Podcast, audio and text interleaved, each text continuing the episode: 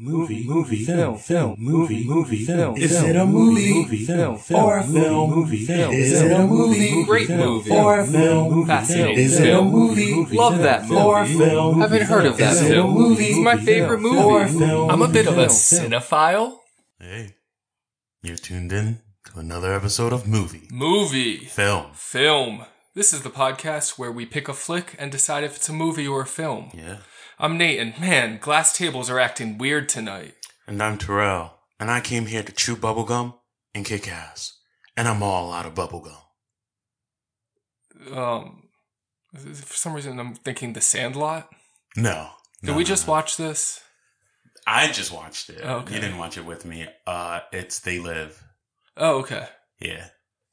Some reason, I think I think I was just watching something with uh, I'm here to do blank or do blank. It did. oh, it was dazed and confused. I'm here to drink beer. Yeah. Yeah. And we're all at it. Yeah. Okay, they live. The you glass tables are sure acting weird. Mm-hmm. Or I mean, that's not exactly, but I don't know. Is it Alice in Wonderland? uh, game night. Game night. Okay. Yeah, it's a another things go wrong when Yeah. you think you're just playing a game movie. hmm Because we're talking about Jumanji. Yeah, we are, not Zathura. Did people guess Zathura? No, they didn't. I was Oh, just making the clarification. My brother guessed game night, Oh, which is why I quoted game night Oh, okay, nice. based on the hint we gave last week. hmm Um, yeah, Jumanji. We're doing the uh, the original 1995. Joe Johnston starring Robin Williams. Jumanji. hmm Don't get confused. Don't, don't you dare. Uh, before we talk about that, Yeah, should we talk about some stuff we've been watching? yeah. Whatever we've been watching. We, we we actually watched a good a good amount of movies together this past week. yeah, we did. We did. We found some time. Uh, The first one I have is out of sight. yeah, since we watched uh Jackie Brown together on 420, I've been um dying to revisit Out of Sight, especially because you hadn't seen it before. Mm-hmm. Yeah. And I had a feeling you would like it. hmm So we did it. We did We it. We watched it. we watched it. I felt sati- satiated. I was like really horny for this re- movie. You were really just like, I need to see this movie right now. You you asked me for like I don't know, like three days straight or whatever. Like you want Because. I'd been wanting to watch it. It's yeah. kind of like how you did um the beach bum. right. Yeah. I get excited. Uh, yeah. Did I build it up too much? Too much hype? Um, I don't think so. I don't think so. I think it was Good. It was good. I think I liked it. I already told you like what uh like my critique of it was was mostly like the the editing, like the cutting of the film Mm-hmm. itself was kind of bothersome to me, but like overall it was great. Jennifer Lopez was great in her role. It was there was uh, like her first scene when she's sitting at the table Yeah. and she's like acting and she's just, she's doing She gets like the gun from her dad. yeah, she's getting the gun. She's like moving stuff around. I don't know. I was just like, I was into it. I was just like, oh, okay, yeah, yeah, yeah. Jennifer, yeah, I'm into it. And you know, George Clooney just playing George Clooney. I I, wouldn't say he's There- playing. there's George a couple Clooney. different George Clooney's that he plays. I though. feel like he's mostly like a smooth guy. And so this one they really leaned into that, and so he got to Yeah. be really smooth. So he- I guess he usually plays like a smooth guy, and then the difference is are that like in the script, either his character just thinks he's smooth and he's not, Mhm. or holy shit, that's Danny Ocean. He's the smoothest guy in the world. Yeah, And this is a, little below Danny Ocean. You could definitely tell this was uh, Steven Soderbergh and George Clooney maybe trying out some stuff for Mhm. what would become the Oceans trilogy. yeah, yeah. I like Out of Sight better than any of those Oceans movies, though. Yeah, No. and um, I think it might be one of my favorite Steven Soderbergh movies in Okay. general. Yeah, really, really fun crime story, hmm and it's like the whole thing with the federal marshal falls in love with a convict, an escaped convict. Like that should not work, It shouldn't work. but it, it works so well in this movie, and like they know it shouldn't work, and I think that's part of why it works. Like Mhm. they're that first scene together in the trunk when uh they're talking about movies, and Mhm. it's like I never, I never liked how the the guys always fall in love so quickly or something. they fell in love very quickly. yeah, it was like while they were having that moment, they were commenting on it. Yeah. I like it. Yeah. Um it's it's it's it's funny because I didn't realize that uh the the guy that wrote the book for Out of Sight also wrote Elmore the book. Leonard, yeah. Same guy that wrote the book for Jackie Brown also wrote like for like Get Shorty and Be Cool and all that Mhm. stuff and then I could kind of I could kind of see it. I could picture it all being this this one universe. Um especially like Out of Sight and Get Shorty and Be Cool because like they have like all this like kind of quirky music Yeah, to them and bass heavy. and um, Jackie Brown doesn't. I think that's the the thing that kind of separates it for me. I think is the music. Well, yeah, that's Tarantino. Yeah, comes in and Tarantino like doing the music and like really grounding it and it and like the sounds that he chose. Mhm. Yeah. Yeah, but yeah, definitely like the characters. I was just like, oh yeah, that makes sense. That makes perfect sense. Yeah, and um, in both Out of Sight and Jackie Brown, uh, Michael Keaton Yeah. plays Pops up. That same character. you you wear a shirt that says undercover. Yeah, right. um, we also watched uh, Fargo together. yeah, we did. So I got to it. As I've been speaking about for the last few weeks, I've been Mhm. revisiting the Coen brothers. hmm Uh, I finished Barton Fink, which I mentioned last week I was in the middle of. And then you wanted to join in for Fargo. Yeah, That was your first time? that was my first time watching Fargo. oh, geez. Oh geez, I liked it. I mean, I was I was into it. I was just like those accents. I was just into the like those like middle American like Mhm. Dakotan accents. Yeah. sounds like music because it sounds like they're like like changing notes while they're talking and stuff. Um, Yeah, it's the voice, and it's also like the the way they speak. And Yeah. it's like the the midwestern like niceness. Like Mhm. everyone has to be so polite. yeah, even everyone's if really nice. Yeah, even if they're like in the middle of a manhunt. yeah, yeah. It's really good. And William H. Macy was really good. He just has that that that face, those eyes. Mhm. Yeah. He just looks really innocent. He's doing something really dirty. And uh Frances McDormand was great Yeah. too. It was funny because I didn't realize like we had watched this this YouTube video where they broke down the story pretty much to me. They kind of spoiled it. Hmm. But then when the movie started, within like the first five minutes, they exposed that. So it wasn't like it was a secret. Like like the movie uh Yeah, it, purpose start, it was starts to with a plan. Yeah, it starts with the plan. It wasn't to expose it really. No. It was just like to watch it unravel. Mhm. Very well, and, wrongly. and it, it goes wrong. Yeah, it goes very wrong. Um, and I didn't realize that her character was pregnant. It was just like this great Yeah. plot device to Pregnant like cop. yeah pregnant cop out on the road and stuff yeah and it just added to like the comical part to it And I'd be remiss if I didn't mention Robert Deakins, Roger Deakins' uh, cinematography on Mhm. Fargo. I mean, Barton Fink was his first movie with the Coen brothers, and Mhm. I enjoyed that because uh, I was getting a little tired of Barry Sonnenfeld's visuals. Mhm. Then Roger Deakins comes in, he does Barton Fink, and then Fargo is just like yeah that's, that's next, just next level. yeah, just what he did things- with White and yeah the snow. with the snow I was just like this could have been like washed out and like even when they were doing like the credit scenes like they found like that that right like whitish blue hmm to like over like overcast it and then like fade into like w- what like the scene really was Yeah, it was really good yeah. I like I like the way hmm that looks. We also watched Black Orpheus. we watched Black Or- Orpheus 1959 hmm movie set in the uh, carnival of Mhm. uh, Rio de Janeiro, hmm and it's a, it's a take on the classical Greek myth of Orpheus, Yeah, and it's the film that introduced bossa nova to the world. it is. Yeah, well, that's the tagline. That's the tagline. It's Okay. taking credit for it. Okay, uh, that was a random, random Yeah. pick. That was a very random. it had been on my watch list for a while, and Yeah. you wanted me to put on music, and Yeah. I wanted to keep watching movies. Yeah. So I was like, okay, I'll put this on. Okay. How about some bossa nova? Um. Yeah, my cousin told me to watch that like a like a while ago. She she really enjoys that movie, and then when we was watching it. I told her, I was like, I gotta tell Mhm. her we're watching it. And she was just like, Yay, you know, you guys can talk about it on the podcast. This is us doing This that. is us doing that. This is us doing that. We're Is talking about it. Yeah, really interesting seeing it after having podcasted about Guava Island, the, Yeah. the Childish Gambino Yeah. Hiro Murai film, which uh, it's clear now took a lot of inspiration from Black Orpheus. Yeah. but this is the source. This is the source. This material. This one also has. I mean, that, we joke about it, but I guess I say this a lot. It has good cinematography. I like the way it's shot. I mean, Rio's just a beautiful city, Yeah. but they're on like uh, mountaintops yeah, and a uh, cliff. just lots of outdoor. Uh, like even when they're inside, they're kind of outside, Yeah. just because of the nature of their uh, houses. hmm Um, I've just been, been really enjoying watching movies set outside lately. Huh. I wonder why.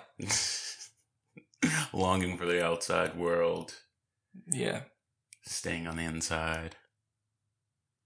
Yeah, the, did that that Black Orpheus did some some really cool things, in just like taking an old story and like putting it into like a foreign lens. hmm You know what I mean?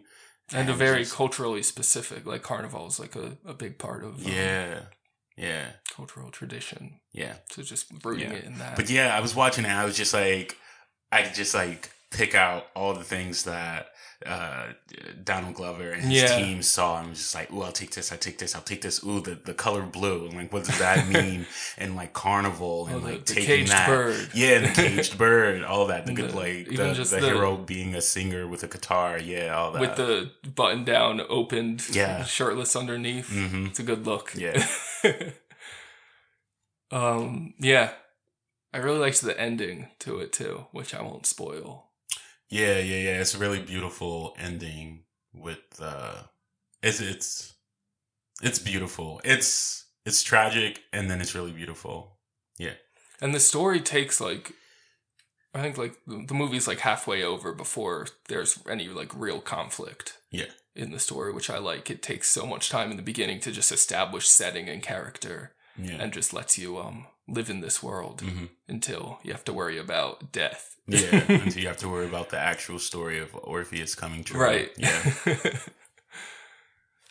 uh, then, yeah, we really did watch a lot together. We week. did. We watched Crooklyn last night. Yay, we watched Crooklyn yesterday on this 26th anniversary. Didn't even Wait, realize really? that. Yeah, Spike Lee was tweeting about it yesterday. That's crazy. Yeah, and I was just like, Wait, what I- are the chances? Because I had like a triple Spike Lee Mm-hmm. joint feature. yeah.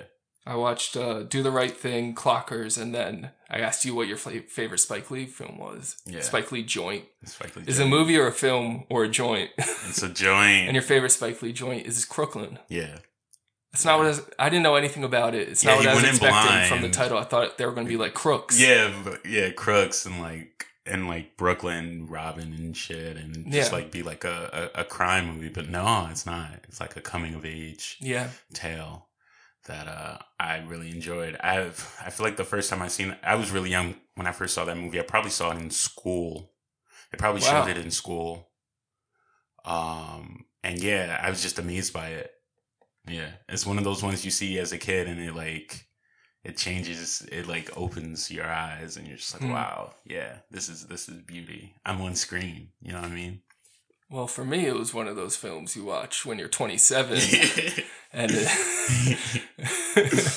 um, yeah, I- this was writ- the script was written by Spike Lee with his brother and sister, Mhm. and it is like a, a retelling of their family uh, history. Mhm. And I really like these kinds of movies where directors go back into their past and explore uh, their family. Mhm. I mean, I like family dramas, and when it's like personal, it comes through. There's just a lot of details that Yeah. don't necessarily push the story forward, but it's it's just Yeah. like it's important to know that they're watching Yeah. uh, a Snagglepuss cartoon. Yeah. Yeah, really liked it. I'm glad. I'm glad. I'm glad. Um, you watched Do the Right Thing for the first time as well. Yeah, I've been doing the wrong thing by Yeah. not haven't seen that. You know what it is? The the movie says do the right like that's the title of it. Yeah. And I just I rebel against that. Yeah, so like, don't lecture like- me. no, this uh do the right thing would have had a very very very strong impact on me had I seen it like 10 years ago. Mhm. It had a it had a big impact on me now still, but I ah, I really missed I missed out. You missed out. I missed out. on the moment. It was great Yeah. though. Yeah, it is great. It's a, it's another good one. I think it's it's top five Spike. And part of the fun of watching uh, three Spike Lee movies in one day is also getting to watch three Ruth Carter movies in one day Yeah. because the costumes in these uh, the three movies I watched were just breathtaking. like, yeah, oh, talk about details. yeah. Just every Especially the single character. do the right thing. Yeah, yeah, yeah. Have so much different color in every character since it's set in one day. Like Mhm. they get one costume, and it really uh, adds a lot of personality because Mhm. there's a lot of characters in that. yeah. but they're all memorable. Yeah. Mhm. You watch anything without me this week? I watched one movie without you. I guess. You wanna talk about it? I watched Killing Them Softly uh, with Mr. Brad Pitt. Um, it was I enjoyed it. I wanted to see this movie when it like first came out, but then kind of forgot about it. I think I saw it in the theater. and uh, I was just like, I was like wild, wild as soon as it started, and like that that sound started, and it's that real like rugged sound, and then it's like it's cutting between Obama's, um, like um. I don't think it's his inaugural speech, but it's it's just one of his campaign speeches, and it's cutting between that and just like this really rugged sound, and it's doing it slowly and then it's doing it quicker and then the names are popping up and it's just I'm like really drawn into like Yeah. like that. And the way the way that it like it handles its violence and its gun mm-hmm. scenes are like really, really interesting. Like the like the slow motion and like just the brutal honesty of like some seeing someone get shot in the head and how that's portrayed. Yeah. And it, it was also really great to see one Ray Liotta not be like the tough bad guy. He's kind Hmm. Right. Of, yeah, he's kind of the chump, and He's I've in a movie where he could have been the tough. Like it's a Yeah. movie full of tough bad yeah, guys. it's a movie. yeah, yeah, true. And they put him in the in, in a in a role opposite of him, where he was getting Yeah. beat around. He did. He played it well too. He did. if I recall correctly. yeah, I wasn't like. Yeah, I was into it, and then also it was good to see. uh James Gandolfini. Yes, James Gandolfini And one of his last roles. in one of his last roles. I was like, oh, this is nice. He popped up in it, and he's just like this out of touch hitman that can't do it anymore. yeah. Yeah, and all that was just like it was really funny and really entertaining to watch. And he, we lost a good actor. He was a I also actor. remember really liking Richard Jenkins in that. He was the guy that was like the middleman, right? Yeah. yeah, yeah, yeah. Yeah, And like that last line, that's iconic. That's writing. That's Mm. writing. That's I live in America. America's is a is a business, and I'm paying my fucking money. Oh, Yeah. yeah. Spoilers. Oh, it's so good. Yeah, uh, that's a good um, crime movie that has some some nice political undertones. yeah, and like watching it today, watching. Mm. They, they, yeah, watching it today with like the political Shit. climate, right? Yeah, it's a Knowing whole where it went from there. Yes, exactly. From from Obama's like God hope damn. and change to what what we have now. It's just like shit. Yeah, Well, it, it came out like late into Obama's second term, I think, Mhm. but it's set either before his first or in the beginning of his first. yeah, like right before his first. Yeah, Yeah. so they had a little bit of distance to the the recession, Mm-hmm. But still, yeah, Yeah. I'm sure it's crazy to revisit now. I watched this documentary that I'll only speak briefly about. It's on Hulu. It's 69 minutes long. There's no dialogue. Are you sold? It's short. okay. Um, it's called The Challenge, and it's about um, a bunch of falconers from uh, Qatar. They're Qatari sheiks, Mm-hmm. Uh, super, super wealthy, like obscene wealth, Okay. which you might need to take place in these falconing competitions. Um, A falconing competition. What is that? I don't know because the movie didn't tell me. It just showed me like these crazy images of like these guys with falcons and like they're in a private jet with falcons, and that's crazy because birds can fly on their own, but now they're in a plane. There's also a part where the, uh, one guy's driving around the desert in a Ferrari, and he's got a cheetah in the in the uh, passenger seat. Holy shit! like that cheetah can run. You don't need it in a you don't Ferrari. need a car, but it's like when you have that much money. space. Um, I guess it's like you see how far the distance it can go. I don't know. The movie doesn't. What's interesting is that it's not a luxury documentary at all. Mhm. It um just drops you into this world and just floods you with really beautiful images and stuff that makes you think, and also makes you think, what the fuck. And there's no dialogue the whole time. Uh, there's some points where they're speaking, but it's not uh, like the audio isn't in, in the front of the mix. It's muffled and it's not translated or subtitled. Okay. Okay. Interesting. Yeah. And it's on Hulu. Mm-hmm. Okay. That's. I mean, I watched a lot of other stuff, but that's the one I wanted to highlight this time. Okay. Uh, we also watched the Aladdin trilogy. The whole trilogy. I sat down. I was gonna watch the Guy Ritchie Aladdin remake. You started it. I got a half hour in. I had ninety minutes left, and then I stopped it. And you I looked stopped up. it at a friend like me. I looked up the runtime of the original Aladdin, which is ninety minutes. So I was like, okay, I either watch ninety more minutes of this, or I can watch the good Aladdin, and it's right there on, on Disney Plus. So It's I, wa- I right there. chose the good Aladdin, and I have no uh, reservations. Right. I feel all right. Um, yeah, I wasn't a fan of Will Smith's A Friend Like Me, Mhm. and I, I had a thirst for my childhood, Right. and you joined me. I did. I did. and I then we watched the two direct to home video sequels. Yeah. I like Aladdin. I I had only seen Aladdin and the third one, Aladdin, uh, King of Thieves. So Return of Jafar was new for me, and I think the third one was new for you. Yeah, the third one was new for me. I remember pieces of uh, The Return of Jafar, and I also remember watching the cartoon. So when it came Mm-hmm. It came to like. Iago becoming like a good guy, becoming a part of the team, I remember that. Well, that, yeah, and that's like the whole plot of Aladdin: The Return of Jafar. It's funny we finished Aladdin, and you're like, you know, there should be like more to that. Like Jafar goes into the lamp. What happens then? I was like, isn't that the sequel? Yeah, and it was. It was So we watched there. it, Yeah, yeah. Um, that one, the music is all like re kind of sounds like remixes to the original songs. Mhm. Uh, but the third one they have all new music for, Yeah, and I think the third one's better than the second one. yeah. Obviously, the first one's the best. That's my ranking. The fir- yeah, the first one's definitely the best. I mean, Gilbert Gottfried sings two songs in the second one. yeah, yeah. Um, And I, love Iago, but two songs. two songs and that Gilbert honestly, Gottfried's I don't know. They they made him sound good, or like they found a way to like work his voice in. But they didn't need Because to it do could it have been for two songs. way more annoying than what it was. It's Gilbert God. You know that voice. Yeah. But yeah, no, I think it, it worked. Um, I think the animation in the second one is like probably the worst. Mm-hmm. And you know, I'm not an animator, so like No, they it was a home to direct to video Yeah. sequel. They Yeah. probably had like their their B or C team on it, yeah. So, or probably um, not. but the first one is like remastered, and they didn't remaster master the other one, so it's definitely just like a downgrade when you watch them like consecutively like that. true. Yeah, you can see it. I still like I still like it. Mm-hmm. As problematic as that world is, Yeah. um, I have a, an attachment to it. Mm-hmm.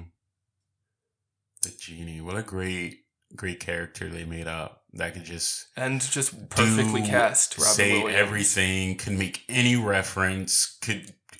Oh, it- by the end of the third movie, they had referenced every single Disney movie Yeah. beforehand in the every that single. Disney movie, bringing in like uh, uh, people that aren't even existed yet in like that Yeah, world, right. like just like okay, so and like bringing in like some really old references. Mhm. Well, it's for the parents. There was yeah, there was like the this 90s. Bing Crosby uh, reference that the genie pulled, and I was like, well, that wasn't for the kids. No, no, no. I didn't get that as a kid, but now I get it. Now I know who Bing Crosby is. You know. Yeah. Another slight against the second Aladdin, Return of Jafar, is that Robin Williams, for some reason, had a dispute with Disney, didn't return. Mhm. They got Dan Castellaneta, the voice of Homer, and many other characters on The Simpsons to do it, and he does like a Robin Williams impression. Mm-hmm. Yeah, he's and it trying works. to do his best. Yeah, and he did. He it. he voiced the genie in the series too. Yeah, I think it works. yeah, I think but it's really good. When Robin comes back for the third one, King of Thieves, it's like, oh shit, Robin's back. Yeah, Robin's back. Yeah, Yeah. he's great. Yeah. And so yeah, I mean, it, the the genie is now like this this legendary character because of Robin Williams, right? And the way that he performed it, that is Mhm. kind of like the the genie format. So I feel like Will Smith was kind of like he was in a tough spot from the beginning, or Oh, yeah. anyone that would have took that role because one, you don't want to do a Robin Williams like impersonation. You don't want to impersonate it, but like by creating a new genie, you you you have this uphill battle because it's still the same story beats Yes. that I'm familiar with and the Yeah. same supposed to be the same songs. Didn't really sound like it. Mm-hmm. um, yeah, I didn't see, I didn't watch the whole thing, so I can't make a full Mhm. statement. But I think one of the things that didn't work for me in the first half hour of Aladdin was that Will Smith as the genie, they were trying to make the genie cool. Mhm. Whereas Robin Williams as the genie is not cool at all. He's like a complete buffoon yeah, and just just wild. yeah. And I think that that was a, a critical decision. But I see why Will Will Smith would go in that direction. Yeah. It's a Fresh Prince. It's Yeah. the Fresh Prince, the genie. Exactly. Yeah. The Fresh Prince of Agrabah. All right, ready to talk about some more Robin? yeah, I'm ready to talk about All some right. more Robin Williams. This is great. Let's do it. Let's Yeah. let's unleash Jumanji. I'm glad you decided to buy this place. I'm sure that you and your kids will be very happy here. Every house has secrets. Everybody in town thinks the place is haunted. But what happened in this house Little Alan Parrish.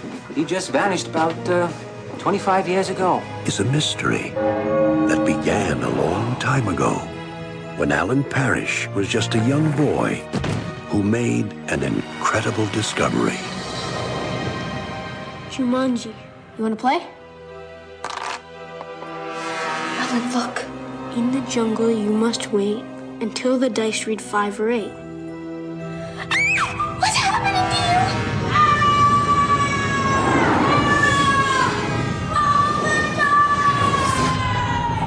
26 years later, Peter and Judy Shepherd are about to play the same game and make an incredible discovery of their own. Are you Alan Parrish? Yeah. Oh my gosh. Everyone thought you were dead. Now, Never shaved before. They must roll the dice You're playing the game I started in 1969. I'm gonna have to play. and finish the game together. It's not my turn. Whose turn is it? Sarah Whittle? Alan. 26 years ago, we started playing a little game. Oh God, sir! Come on, I have spent over 2,000 hours in therapy convincing myself that this doesn't exist. Everyone knows. Sarah, Sarah, we're all gonna sit down. We're gonna finish it.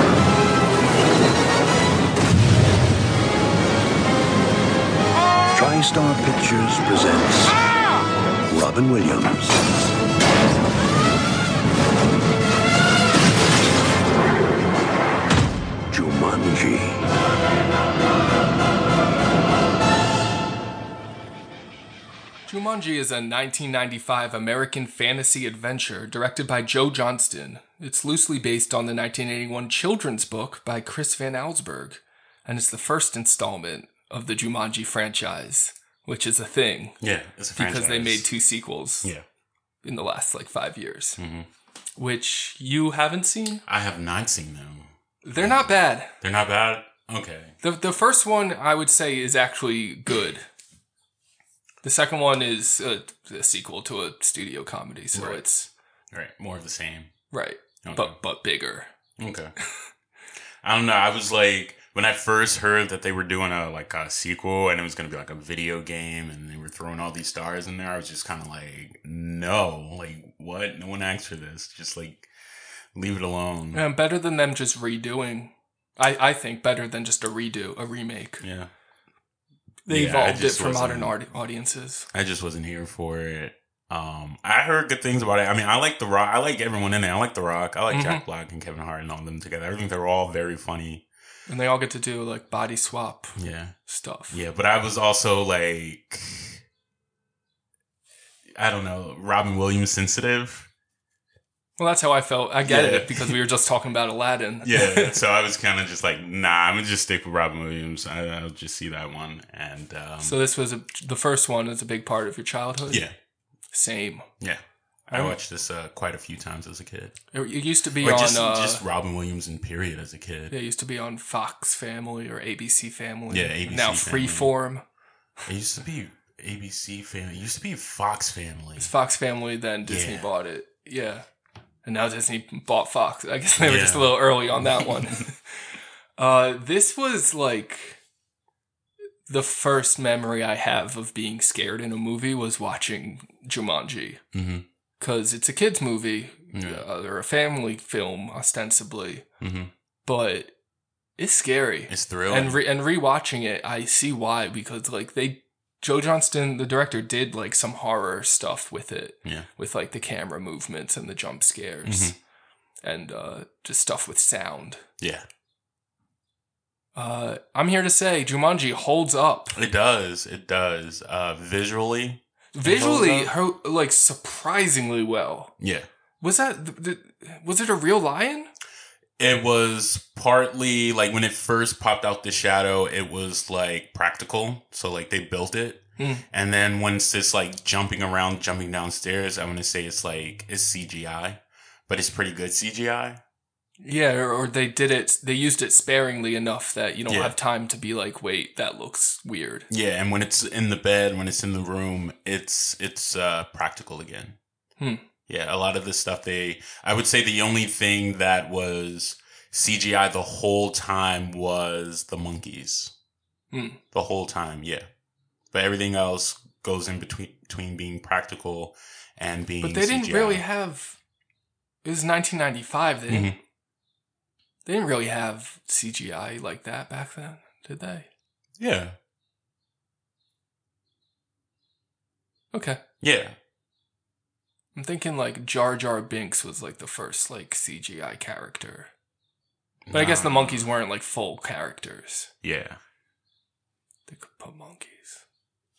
Yeah. Okay. Jumanji. hmm Should we get into it? Yeah, let's dive into this thing. All right, this starts with uh, the title, which is Jumanji, and it comes on the screen via uh, like green gas hmm or smoke, uh, mirroring how the uh, riddles appear in Yeah. the uh, the crystal in the game. Yeah, the little crystal uh circle. Yeah, and then I and I completely forgot about this opening. We start in 1869. Yeah. It's an old game. Oh yeah, timeless, right? Yeah, it's a timeless game, and uh, it's been terrorizing people ever since.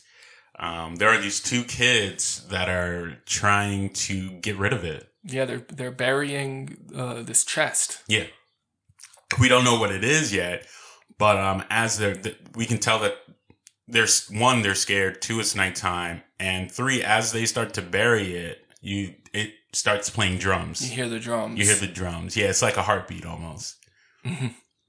Uh, and, and then we uh, fast forward 100 years Mhm. into uh, 1969. A hundred years. We're in uh, Brantford, New Hampshire. Mm-hmm.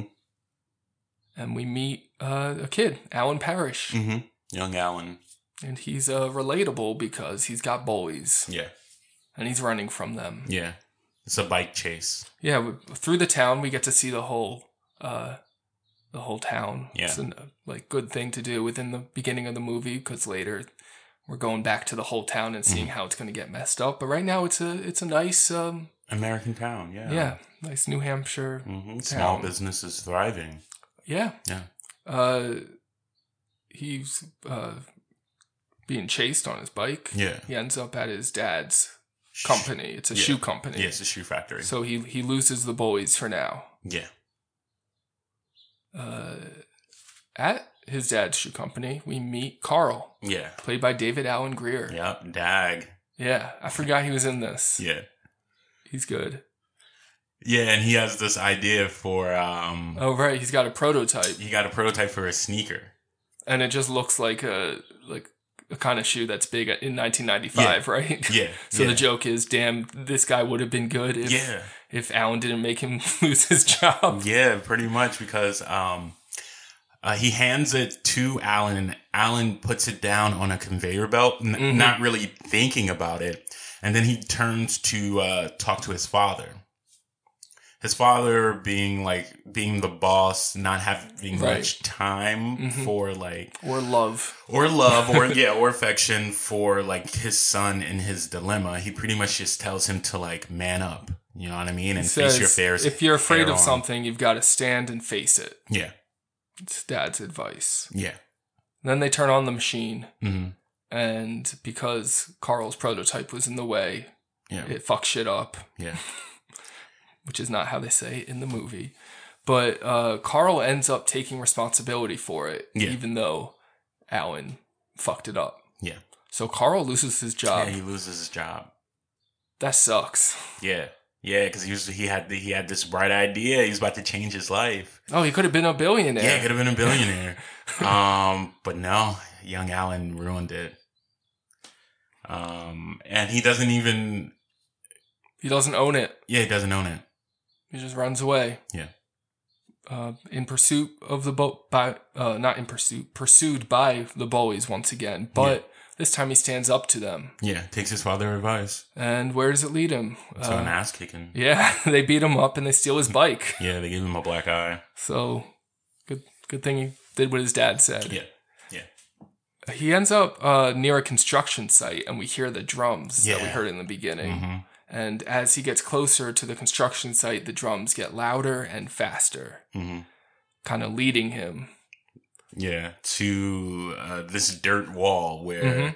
uh, they haven't dug up yet, but uh, they made it easier for him to be able to get to. Right. Yeah. He pretty much just brushes off yeah some brushes dirt. off some dirt and he uncovers the chest Yeah, and opens the chest and uncovers the game. yeah, And I really like the um the prop design of the Jumanji game because Mm. like the it's made out of wood and like the the letters spelling out Jumanji are protruded so when he uh, blow, wipes off the dirt from it like the first thing you see is just the words Jumanji yeah. Since looks they're like it was raised. carved out. Yeah. Um the game just looks really cool. Yeah. Like I remember even after watching this movie a couple times as a child, I still kind of wanted To play. Jumanji. It looked like a cool game. Yeah. Yeah, definitely. I was just like, yeah, I'll play that. Plus, I feel like I could have made better decisions playing Mhm. that game than the people in the movie playing it. Like, Mhm. agree to finish the game before you start it. right and just And play through. and play through and just Quickly. keep going, keep going, keep In, going. the, in this movie, they Read stop. it, Yeah, they stop to, to let Yeah. things terrorize them until Yeah. they take the next turn. uh, Alan takes the game home, Mhm. and uh, he he peeks at it, yeah, but his mom is talking to him and distracts him. He doesn't notice it, but the piece like stands up on its own. Yeah. he's distracted by his mom. hmm it's two pieces too. Right. hmm Um, his mom played by Patricia Clarkson Mhm. of um, Sharp Objects and uh, Tammy One from Yeah. Parks and Rec. Uh, so it's a so it's a nice house they live in. Yes, very nice. They're very rich people. Um, I was actually thinking, what if like the Jumanji, like they played in like a studio apartment, Oh man, like how different it would have been. very. Like during the stampede scene, I was thinking like it's a good thing they have all this space in the house. Like Yeah. they can just run into a different room. It would have been a freaking demolition. That whole thing when it came down. you you summon the line and there's nowhere to go, so it ends there. Yeah, yeah. You just get out your apartment and close the door. Um, Alan's fighting with his dad because, uh, and they're having this discussion as his mom and dad are on the on their way out for like some black tie gala Yeah. where his dad's being honored for being like an important businessman in the town. Mm-hmm. Uh, so as they're on their way out, they're like arguing with their son about how they're going to send him to boarding school Yeah, and how called it's, uh, Cliffside, which yeah. is cute. It's uh it's a family tradition tradition. All the Parrish men have gone there to this school and it's made them who they are. Hmm but alan's different and he Yep. doesn't he doesn't want to go. And so yeah they get into this argument hmm where neither of them wants to back down. Right, and his parents just end up leaving, and Alan says, "I'm not going to talk to you ever again." yeah. His parents leave, and Alan uh, goes inside and starts packing his bags because he's going to run away. yeah he's gonna run away. And instead of having like the old the old stick in a in a knapsack. Oh no, he's got nice luggage. He has nice luggage. Nice luggage from his rich parents. Mhm. What is he Uh, throwing there like bread or something? Uh, but his his plan to run away is foiled when Sarah shows up Mhm. with Alan's bike because she's Yeah. a good friend. She's a good friend. Uh, but then she starts to hear the drums. Yeah. And he's like, You can hear it? So Alan is reminded of the game. So Yeah. he he shows her, Mm-hmm. And they read the rules and they rhyme. And I didn't write them down, Oh.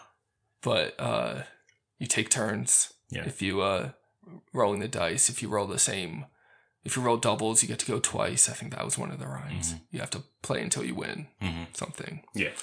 Uh, and Sarah doesn't want to play because she says she's too old for games. So she drops the dice, Yeah. effectively Rolling. taking her turn. Yeah. Yeah. And the pieces then move themselves. Mm-hmm. It's really cool. Yeah. It's spooky. It's it's presented really spookily. Mm-hmm. Spookily. That's not a word. Spooky. and uh it's I don't I forget exactly what the what the board says, but it's something about winged these winged Yeah, it's, it's hinting towards bats. Yeah, and then you you hear them and they're coming from uh the chimney. Yeah. And so they they pop out and it's just a bunch of bats and so they start freaking out. Uh, then, um, Alan picks up the dice and he's like trying to put an end to this. Yeah. But then the big grandfather clock, because it's a nice house. Yeah. uh, the grandfather clock goes off and startles uh, Alan, so he drops the dice, He rolls. taking his turn. I love how he goes, the game thinks I took my turn. Yeah, right. the game thinks. Um, and I wrote this down. The the next shot is like a fisheye lens, like Mm-hmm. from the perspective of the crystal in the middle of the game. We see like Alan hovering over it, reading the riddle. Yeah. I just like that. It's like uh, just thrusts the viewer into this uh, fantasy. Yeah. like it's already like surreal, like using the fisheye lens. Yeah. Like the uh, the the- game has a life of its own. Yeah, and it's also a foretelling shot uh, because he's about to foreshadowing uh, shot because he's about to be sucked into that perspective. Right. So he reads the Chris the the riddle, and it event- essentially says that he's got to wait in the woods until someone rolls a five or an eight, Yeah, and then he the woods is in the game, so Yeah. he's sucked into the game. and he's sucked in in this very freaky way. Those Yeah. visuals hold up, man. They, yeah, they scary. hold up. Yeah, you scary. like see his essence get stretched out. Yeah. and he becomes like particles, kind of. Mhm. And then he spins around the room like he doesn't go right into the game. Yeah. It's a whole production of it Mhm. just to scare. And he spins around the room, like does a couple circles around uh, Sarah, and then gets in. yeah, and she is freaked out. I'd be too. Yeah, she runs out. She runs out, and the bats Game chase her over. out, and you just hear her screaming. hmm And yeah, that's it. That's it. And then we uh, go into the future, Yeah, present day, twenty six years, which is 1995. Mm-hmm. And now uh, we meet Peter and Judy Shepherd, Mm-hmm. Uh, two children who are moving into the the mansion that uh, Alan used to live in. Mm-hmm. And they're moving in with their aunt Nora Aunt Nora. because we learned that their parents just died in an a- in a accident on a ski trip in Canada Yeah. the last winter. Yeah. Yeah, so uh, we we meet our, our new main characters Yeah, new main with with a tragic backstory. So Mm-hmm. right on, you know, right off the bat, you're on board. Mm-hmm. Like uh, I want these kids to be okay. Yeah. These poor kids. Mm-hmm. You think they'd be uh thrilled to be moving into a mansion? Yeah. No, They're not. they're not thrilled. No. Oh, we should mention Judy is played by baby Kristen Stewart. or not Kristen Stewart, Kirsten Dunst. Kirsten Dunst. Sorry, baby Kirsten? Dunst. Uh, who you told me it's only five years before. Yeah, it's like only Bring five On, years which is before Bring It crazy because She's so Judy small, right? is just a small little girl with no sexuality. yeah, she just spurted up. because that's what happens Yeah, with age. that's life. Uh, and Peter, I don't, I don't know the kid's name, the actor, Peter. but uh, what we need to know about him is that he's not speaking. Yeah. He stopped speaking once his parents died. Yeah, at least to everyone else. He probably still talks to Judy. hmm Yeah. Well, yeah, we see later. Mm-hmm. Uh, there's Judy and Peter snooping around the place, and uh, they learn the story of what happened to Alan Parrish, except it's not really what happened because we saw what happened. Yeah. The story they get is that Alan Parrish was murdered in the house, and that's why uh, they were able to move in. I guess. Yeah. No one's moved in since. hmm Uh, I was when they when they exterm that was the exterminator, right? Mhm. When he came in and he told them the story about how his father chopped him up into little pieces and stuffed them Right. into the wall. All I could think about was searching and how at a certain point, like the internet started turning on the father and being Oh, like, it was the father that did it. so it always comes back on the parents, even like when they're Mm. innocent. uh, then we see uh, Judy at night trying to sleep, hmm and she hears drums, the Jumanji drums. Yeah. But she doesn't uh, chase after them. Instead, she goes into Peter's room. Mhm. And this is where we see, oh, Peter talks, but only to Judy. Mhm. It's kind of sweet. They have a nice sibling relationship. And then uh, Peter hears drums. Yeah. But the scene kind of ends. I guess they fall asleep Yeah. to the soothing sound of Jumanji drums. Yeah. Yeah, they ignore it for the night. Uh, the next day, uh, Nora leaves the children at the house. She says, "Oh, you'll you'll go to school, right?" And then she Yeah. leaves. Yeah. She's new to parenting. Yeah, she's new to parents. She's like, did your parents like make sure you get on the bus, or they like just let you do it? And they were like, they just let us do it. It's fine, you can go. Yep. So, now kids are alone Mhm. and they hear drums. They hear those drums again. So they go to the attic and they find Jumanji. Mhm. And they begin playing. Yeah, yeah. They take out two pieces that get. They see there's two pieces that are already stuck like there. magnets, yeah. So they have to get two more that Mhm. get stuck. And uh, first roll, they get a riddle, followed by giant mosquitoes. yeah. Oh man. Yeah. How did that freak me out? Yeah, uh, Judy grabs a tennis racket Mhm. And starts swinging at the mosquitoes. Mhm. They escape through a window. Yeah, she knocks one out, breaking the glass, and then they all escape out into the world. Un- unleash the giant Yeah, mosquitoes onto the unleashing town. mosquitoes in, on the town. and Awful. and back to the game. and the next roll, they summon monkeys, like a whole swarm of monkeys. yeah, kitchen full of monkeys. Yeah, they they're playing in the attic. They roll, they get the riddle about monkeys, and they hear the monkeys. Yeah. They go downstairs, and they're all in the kitchen, Yeah. wreaking havoc. Wreaking fridge havoc. door wide open, Yeah, swinging from throwing food, chandeliers, throwing knives at them. throwing knives at the kids. Very well too. Yeah, Yeah, I love how the the monkeys are just like the menacing characters uh, throughout the movie. Like they just pop up and like they're on a bike. There's so many of them, Yeah, yeah. there's so many of them, and then they take over the police station. You know. Yeah. For now, they're in the kitchen, and then uh, eventually run out of the house. Mhm. And Judy and Peter see that happen. They see the lions leave, so they uh, brush it off and get back to the game. I guess. Yeah, luckily he rolled. He rolled a double. Right, so he gets to go again. And this time he rolls a five. Yeah, right before that roll, they notice in the rules that uh, at the very end, they didn't notice it before. It says that everything will be restored when the game ends. Yeah, So then they say, okay, it's your turn, go again. yeah, because they yeah they do almost stop playing. Yeah.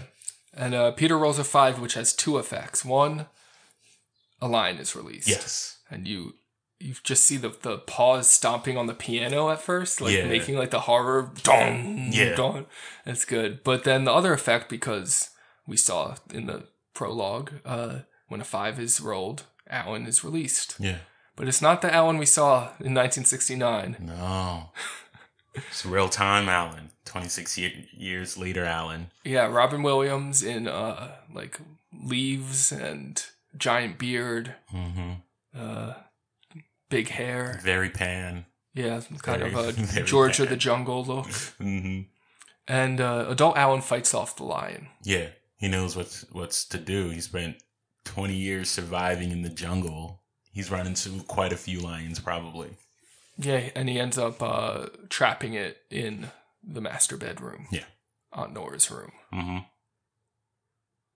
So then he uh, finally back into the world. Yeah. Alan goes to his childhood bedroom. hmm He has a little moment with his old bicycle Yeah, his stuff is still there, and a photo of his parents. Yeah, and he's confused. He he's calling out. He con- firstly he congratulates uh, Peter for rolling a five. Yeah, he says, waiting. "Did someone roll a five or an eight? And then, and then Alan ends up chasing Peter.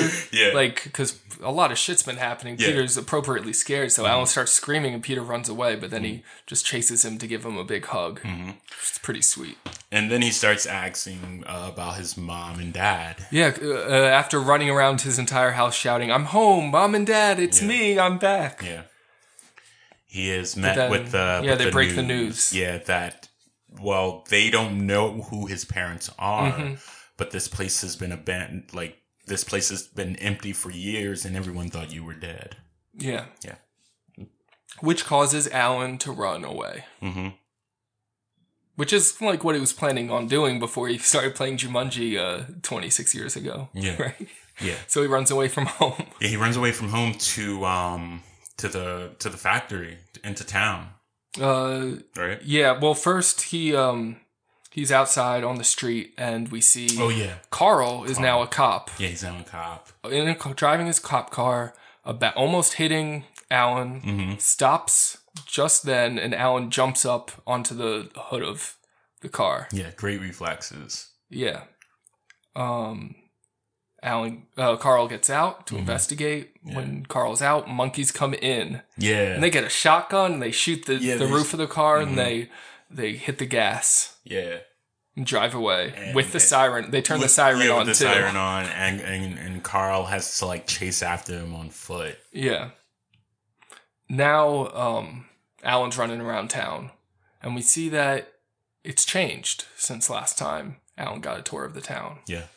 Um, It's the, gloomier. it's gloomier. The the big statue in the center of the town is vandalized. Yeah, there's graffiti like everywhere in I, all for- the buildings. I forget what the one store was in the beginning, but now it's uh, an adult store, triple XXX adult store, and I love this. They have like an extra standing outside that store, just like with a really nasty cough, Oh. just to really drive it home that the town's changed. yeah, and uh, they end up at the now abandoned shoe factory. Yeah. Uh, Alan followed by Judy and Peter. hmm And they meet a squatter there. Yeah, guys much. living there. Yeah, keep him him. Really nice, really nice homeless Yeah, man. really nice guy. He pretty much tells him about his father. Um, and it's pretty much like you know he spent everything he had. He spent all his time and all his money and all his resources looking for his son. And then he says, "I don't think there was a man that uh, loved their son more Mm. than Mr. Parrish." And you could see it was just like the slow zoom on Alan's face because he never like he didn't actually experience that Right. that love that this man is talking about. Yeah, and we learn because Alan's dad put all his money into f- the search for Alan, the business went under. Yeah. And because the business was such an important part of the the town's economy, the town uh, fell into economic decline. Yeah, The stranger gives Alan a coat and some pants. and some pants, Yeah. so he can look like a, a human being again. and and he he tells Alan where to find his parents. yeah, It- It's in a sad, fucked up way. Yeah. yeah your parents are on Abram Street, yeah, which is the cemetery. yeah. So Alan visits his parents Mhm. and gets to bond with Peter and Judy because, hey, our parents are dead too. Yeah, Because it's an old children's movie. yeah. Children in children's movies don't have parents. They don't have parents. They either have one parent or a grandparent, or not. Mm-hmm. Yeah, Uh, walking back from the cemetery, we see the the realtor that uh walked Nora and Peter and Judy into the house in the beginning Mhm. is now in a car accident.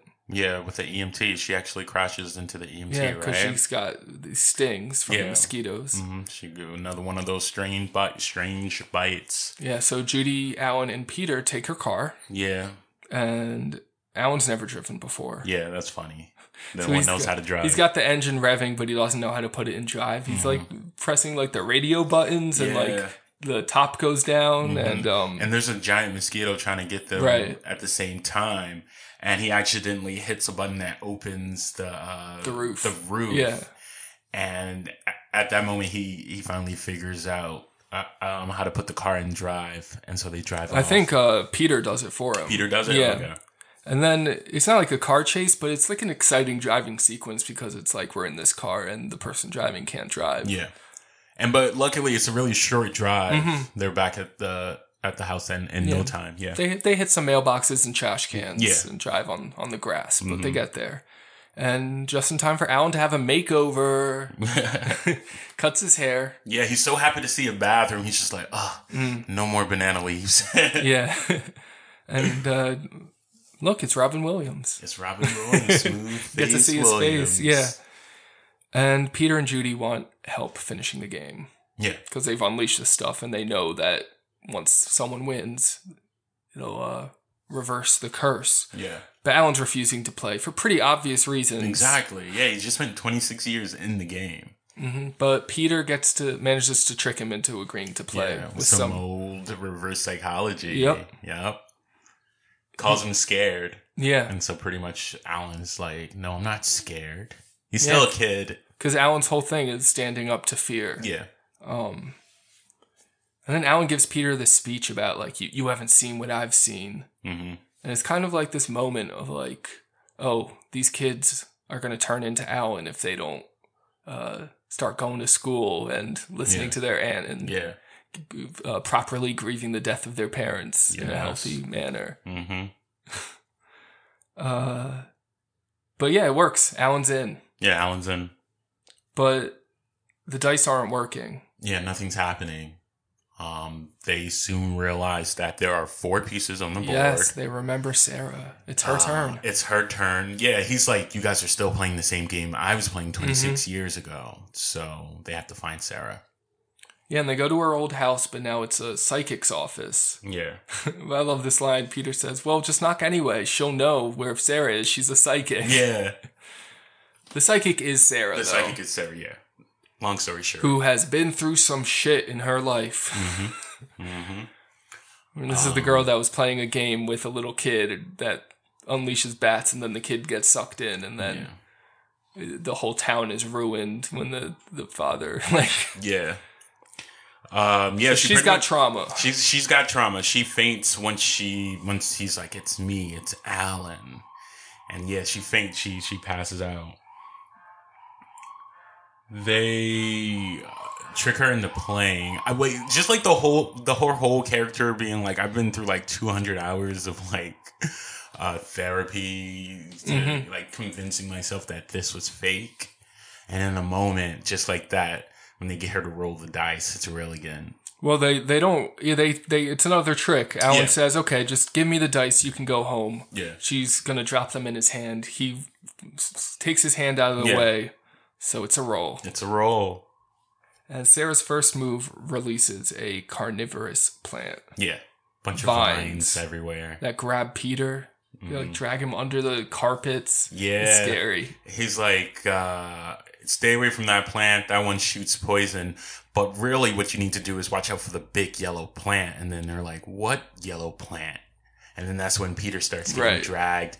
And then it pops out of the, the chimney, kind of almost like, uh, um, almost like the thing. Mhm. Like the, the, the first monster in the thing and the way it like opens Mm. up. It's like, yeah. Yeah. Uh, Alan saves the day because there's a decorative sword in a glass box. Alan Mhm. smashes the glass, grabs the sword, cuts the plant, saves Peter. Yeah. Meanwhile, Carl finds his car. Mm-hmm.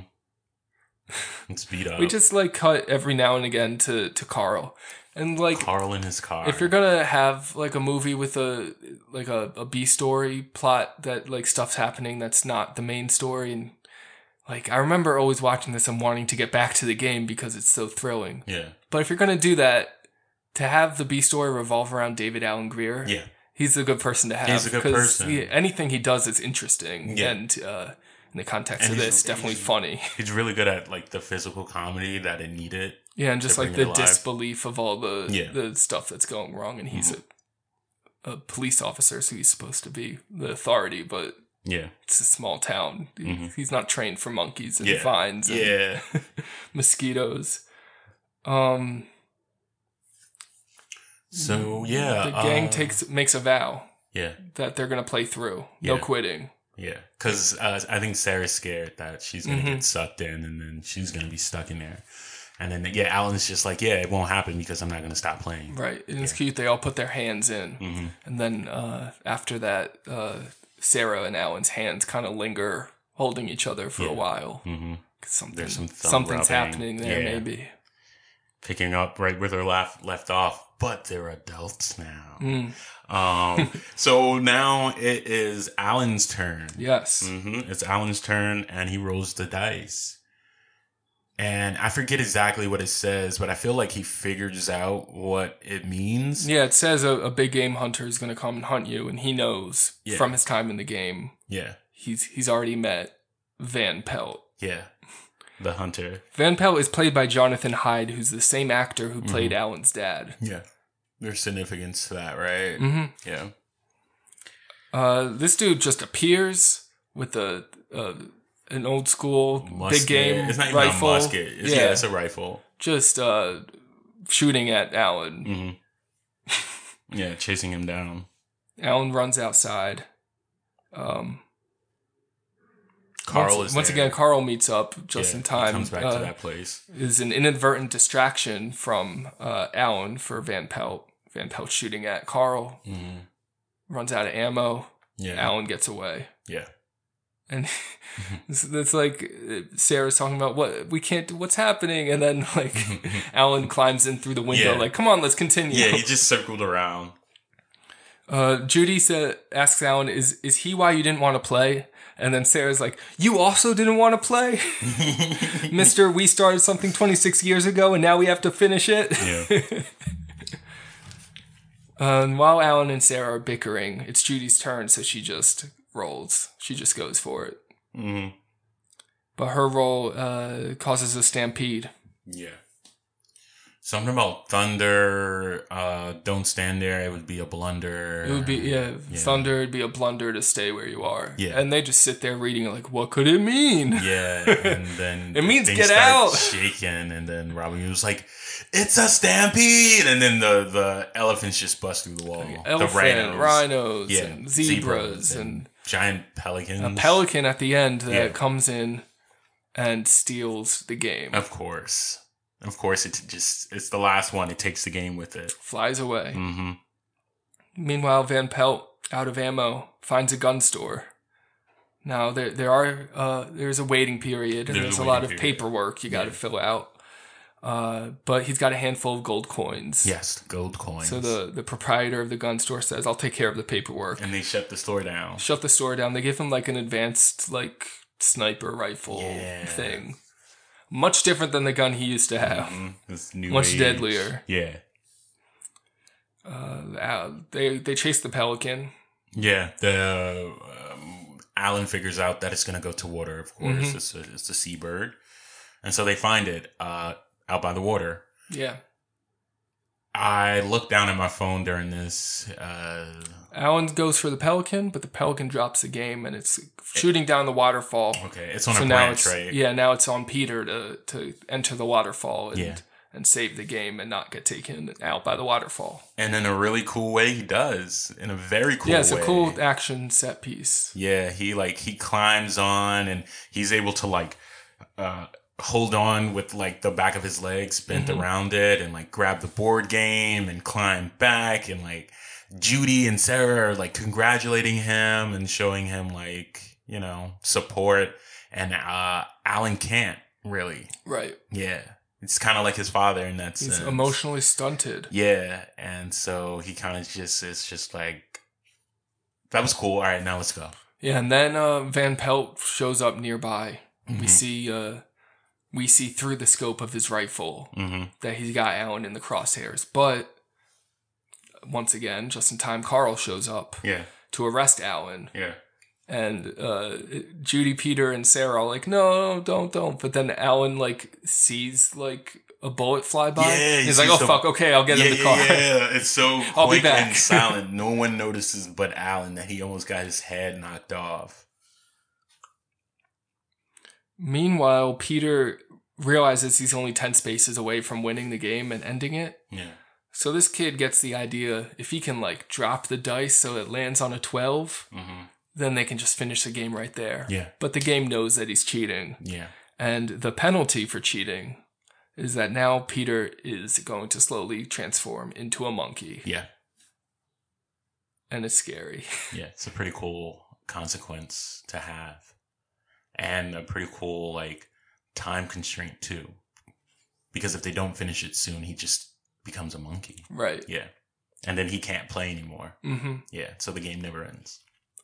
Uh, in the cop car, Alan has a heart to heart with Carl. He reveals his identity. hmm I was that kid. Yeah. Um, and he also admits that he's the reason why his father fired him all those years ago. Yeah. And he apologizes. He apologizes. It was really Twen- cool. 26 years later. 26 years later. But he didn't get a it. chance. He waited till the next Yeah. time he saw Yeah. him. The way they handle that storyline is, is pretty well. Mm. Because they, they see it all the way through. Yeah. I feel like I've seen some movies where they have a storyline like that, and then at, towards the end they kind of forget about it, and it's Because it's, resolved. the person that was dissed wasn't the main character, Yeah. so it doesn't. Yeah. yeah, it doesn't matter. But no, it's it's it's part of his growth as a character, and just like him becoming uh like a man. Hmm. You know. Yeah, owning up to his to his shit. Yeah. Uh, meanwhile, back in town, there's a stampede. uh, Peter's hiding in a car, Mm-hmm. and it really looks like it should have gotten him. Like elephants are stomping on the car that Yeah. Peter's hiding in, Yeah. and then rhinos stomp on it, Mm-hmm. but that doesn't get him. No. Van Pelt approaches the car and steals the game, Yeah. And uh, goes into a department store. Yeah. It actually doesn't take long for uh, Peter to get it back. though, Right. Because they they're like in an alley somewhere. He gets it back and then they run into the the department store or whatever. hmm And People are looting. Yeah, people are looting. Yeah, that took no time. No, I mean, you know, Stampede, elephants, rhinos. chaos. Let's Yeah, me get just free shit. Grab this uh, tickle me Elmo that I couldn't get. Uh, the, the department store sequence is a bit of a like a Home Alone type of thing. Yes. They set up Yes. some booby traps. hmm hmm Some fun ones. Uh, Judy drops like uh, laundry detergent all over the floor, Mhm. which the the hunter like he slips all over. Yep. Yeah. And then Peter sets off this this trap with a boat that knocks him over. Yeah, yeah. and um, they uh, we cut back to Carl and Alan. hmm Uh, Alan has talked Carl into freeing him. Mhm. Carl uh unlocks the handcuffs. Yeah. But then right away, what says, I think I'm going to regret this. Because then right then, Alan takes the handcuffs and handcuffs Carl to his uh, car door. Yeah, and he's gonna leave him there. He's going to leave him there. For As he's leaving, safety. he hears the radio call come in about the havoc in the department store. Mm-hmm. So Alan gets in the cop car and takes the wheel, even though, once again, he cannot drive.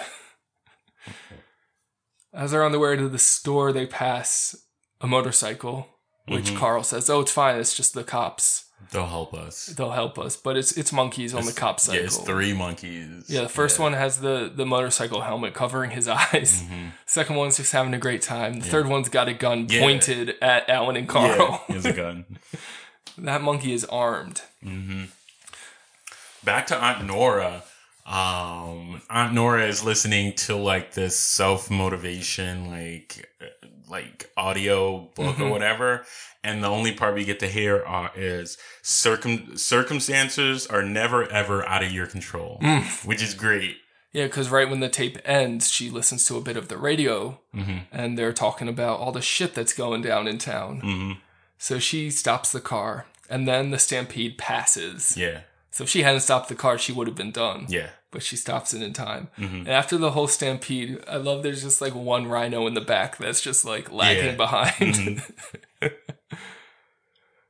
uh, so Van Pelt's got the game, got the gang in his crossfires. Mm-hmm. Um, but he explains that he's only after Alan since Alan's the one that rolled the dice. yeah, In comes Alan in the cop car through the store, Mm-hmm. yeah, knocking down um, shelves yeah, that come down like dominoes to uh, to get Van Pelt down. yeah, Nice. yeah. That was a close one. hmm And they're able to get the the board game and just leave. Head back to Yeah. to the mansion. hmm And they're going back, and Alan's uh, giving Peter a pep talk.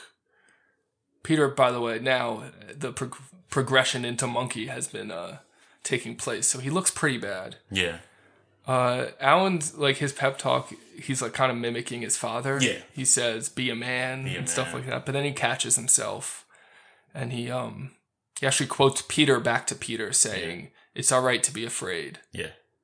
But the whole pep talk, like Peter didn't really need it. Apparently, the whole issue was he has this giant tail growing in his pants. Yeah. and it's uncomfortable. It's very uncomfortable. And so Alan just rips a hole in the back. Rips a hole in the back. Yeah. So that's that's all Peter needed. So the pep Mm-hmm. talk was really more for for Alan to show us the progression of his character.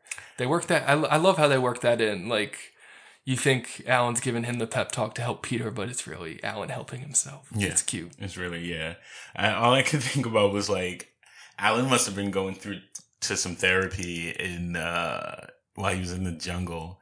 Because Mhm. it takes people forever to come to that realization of like, oh, I'm just like my father. Right. Like somehow I still became my parent. You know what I mean? He figures that out pretty quickly. Well, I think I think trauma uh, speeds up Yeah. uh, emotional uh, cycles. I don't know. Um, Nora flags down a cop. It's Mhm. Carl. Yep. Uh, Carl gets out of the car because Nora says, "I need a ride." Where to? And it's, Yeah. the, it's the address that Carl's on the way to. Uh, and it's a good thing Carl got out of the car because remember that carnivorous plant? Yeah. It's it's it's out in the world. It, it grew, yeah.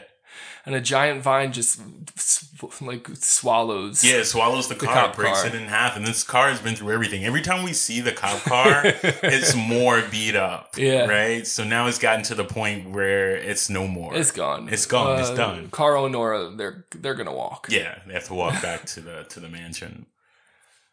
So our main four, Judy, Peter, Sarah, and Alan, get back to the mansion. And by now, it's like a, a full jungle inside the house. Yeah, the House of Jungle. I like the just the set transitions. Yeah, and then he Alan walks in, and then he's like, "Suddenly, I feel at home," Mm. which is funny because one, he is home, and two, the jungle was his home for twenty six years, so it's two for one. Yeah. Yeah. So they got the game. They're back in the mansion. Mhm. Let's finish it. They Yeah. realize it's Sarah's turn, and if she rolls a twelve, she can win, and this can be over. Yeah, it's almost over. But she rolls a three, and it triggers a monsoon.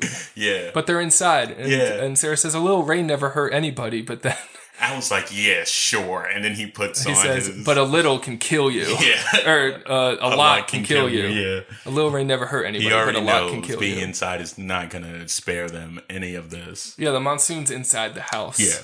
So the house is flooding. hmm Also, crocodile. Yeah, it's giant croc. Uh, Alan fights it. Yeah, he saved Sarah. It was about to be He up. Sarah, Mhm. And Peter and Judy are uh, finding higher ground, which just means they're clinging to the chandelier. Yeah. um, Nora and Carl reach the place. Yeah.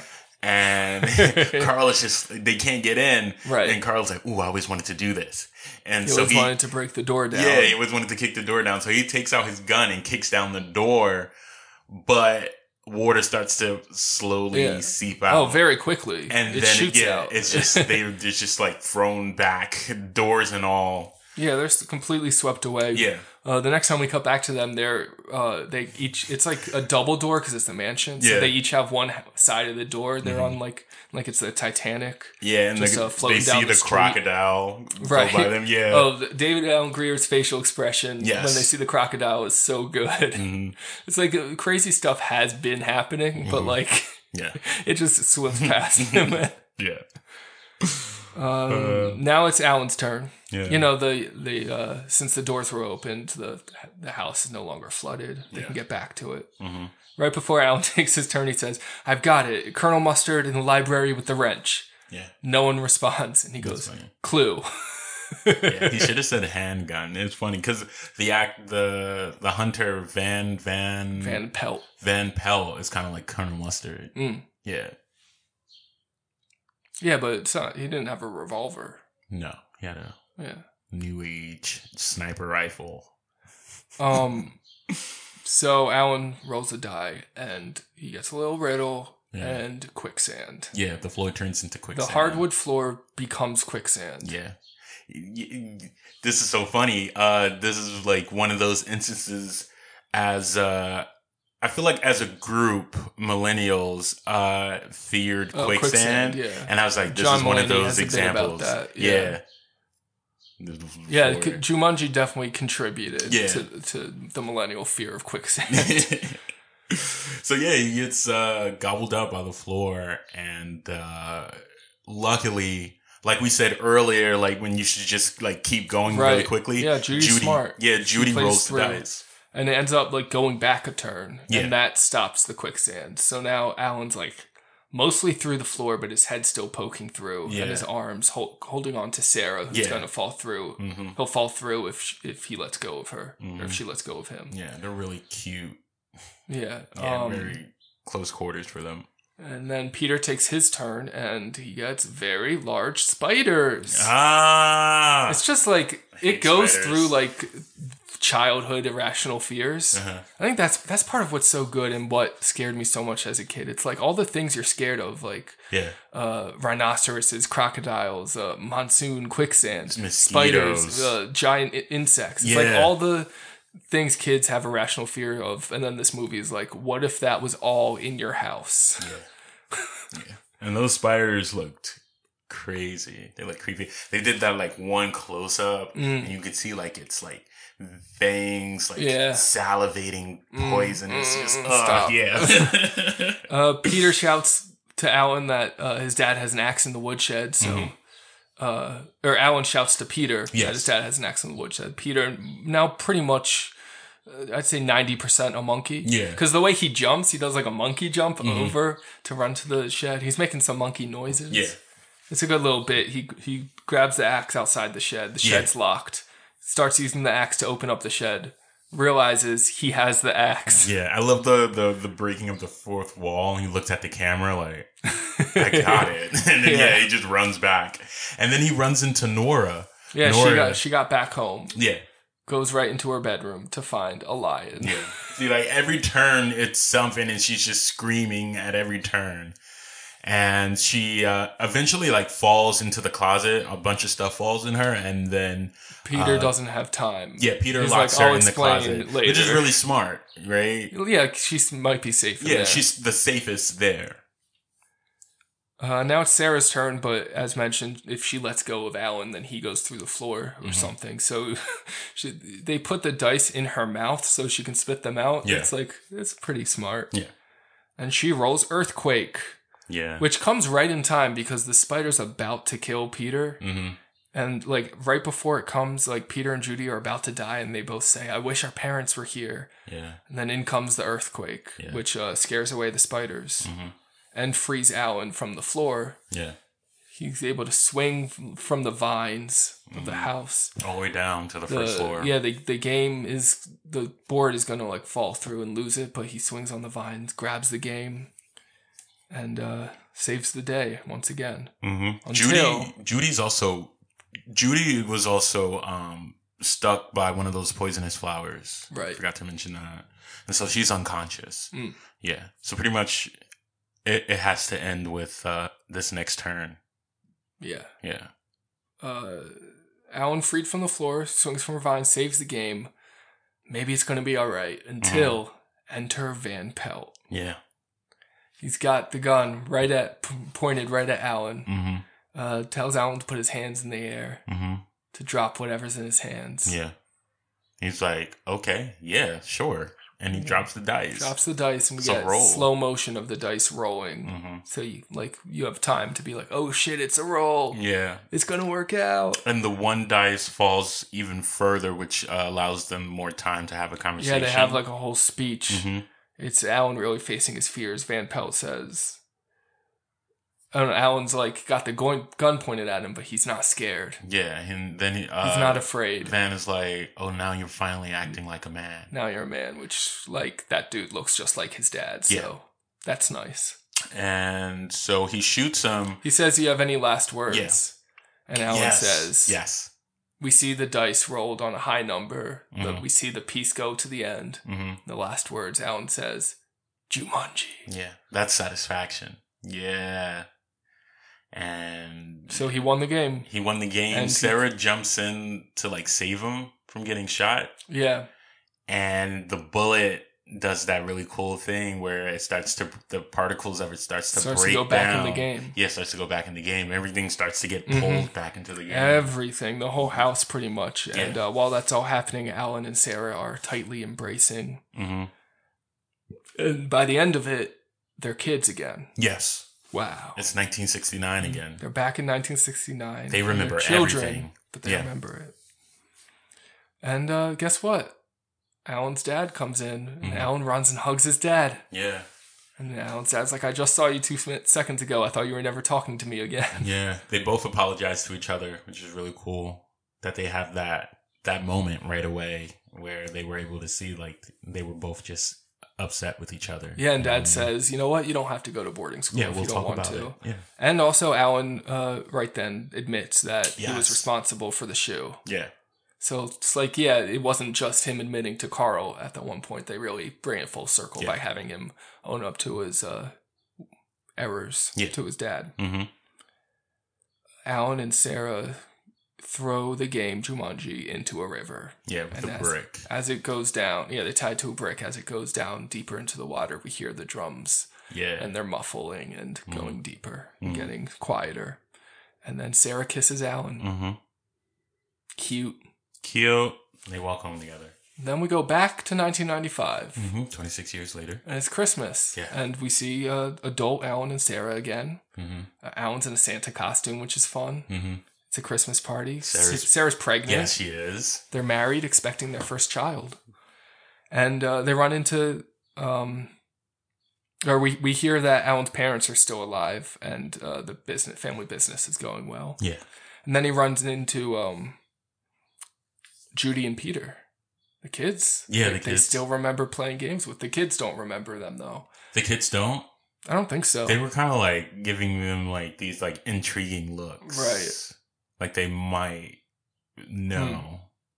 Uh, and then and then the the parents Mm-hmm. of Judy and Peter show up, and we find out that uh, their father is going to be working for Alan. Yeah. But first, they're going on a ski trip to Yeah. Canada, and Alan shouts, "No!" No! and convinces uh, Judy and Peter's dad to uh, begin working earlier mm-hmm. and effectively uh, making sure that they don't die in this timeline, saving Yeah. their lives, At least for now. Until, averting you their know, deaths. The sequel is uh, Like Jumanji Final Final Destination. Destination, yeah, right. yeah. Um, and then the last thing we see uh, is two f- French-speaking girls walking on the beach. Okay, I thought it was French. Yeah, they're French. Uh, and then we hear some drum beats as they're walking, and we see that Jumanji washed up on the shores of France. Mm-hmm. Sequel, Sequel. but not for many years. Yeah, and now it's going to be a video game, and they're Yeah. not French. It's yeah, Yeah. It's the kid from Hereditary. Mhm. That's Jumanji. That's Jumanji. That's it. That's the whole thing. I wonder why they didn't do a sequel. Maybe Hollywood just wasn't as sequel uh, Hmm, sequel crazy back then. maybe. Because they set it up well, and They did. like There's not there's like many di- many different ways it could go. Sequel, yeah. It's a it's a fun, inventive idea. They made Zathura, which is like space Jumanji. Yes. Jon Favreau made that. Mhm. Um, That was fun. I remember being like, "This is just space Jumanji," Yeah. and not really being into it because of that. Because I've always been a hater. um, yeah, I really like Jumanji. Is it a movie or a film though? What do you think? um, It's like this question never crossed your mind. it's like this. Like never, you knew like, we were gonna oh get. my goodness, I was hoping. uh, Jumanji is a movie. I think it's a movie. Jumanji, it's a movie. Yeah, It's a movie. it's, it's a thrill ride. Yeah, It's really entertaining. it's Um, really entertaining. The emotional beats work really well. I Mhm. think all the the stuff with um. The characters are well thought out. Alan's kind of like a Peter Pan type. I mean, I know Robin Williams did Hook later, but or before before. I, don't. I think he did it before. But Alan's kind of like the the kid who doesn't want to grow up. Uh, that learns hmm how to grow up because he hung out with some real kids. Yeah. Some nice stuff about standing up to fear, but also it's okay to be afraid. It's okay to be afraid. It's not that you have to pretend you're not scared. It's okay to admit um, your wrongs, and it's okay to show affection. Mm, Yeah, yeah. yeah. That's being a man. And if you start a game, finish it. Yes. If you start Play through. yeah, anything. Some good lessons in here in this, in this kids movie. Yeah, if if um if the stampede's coming, you better run. Yeah, If it says it would be a blunder to stay where you are, then then don't don't enact that blunder. Uh, The riddles weren't that hard to decode. no, they weren't. They weren't.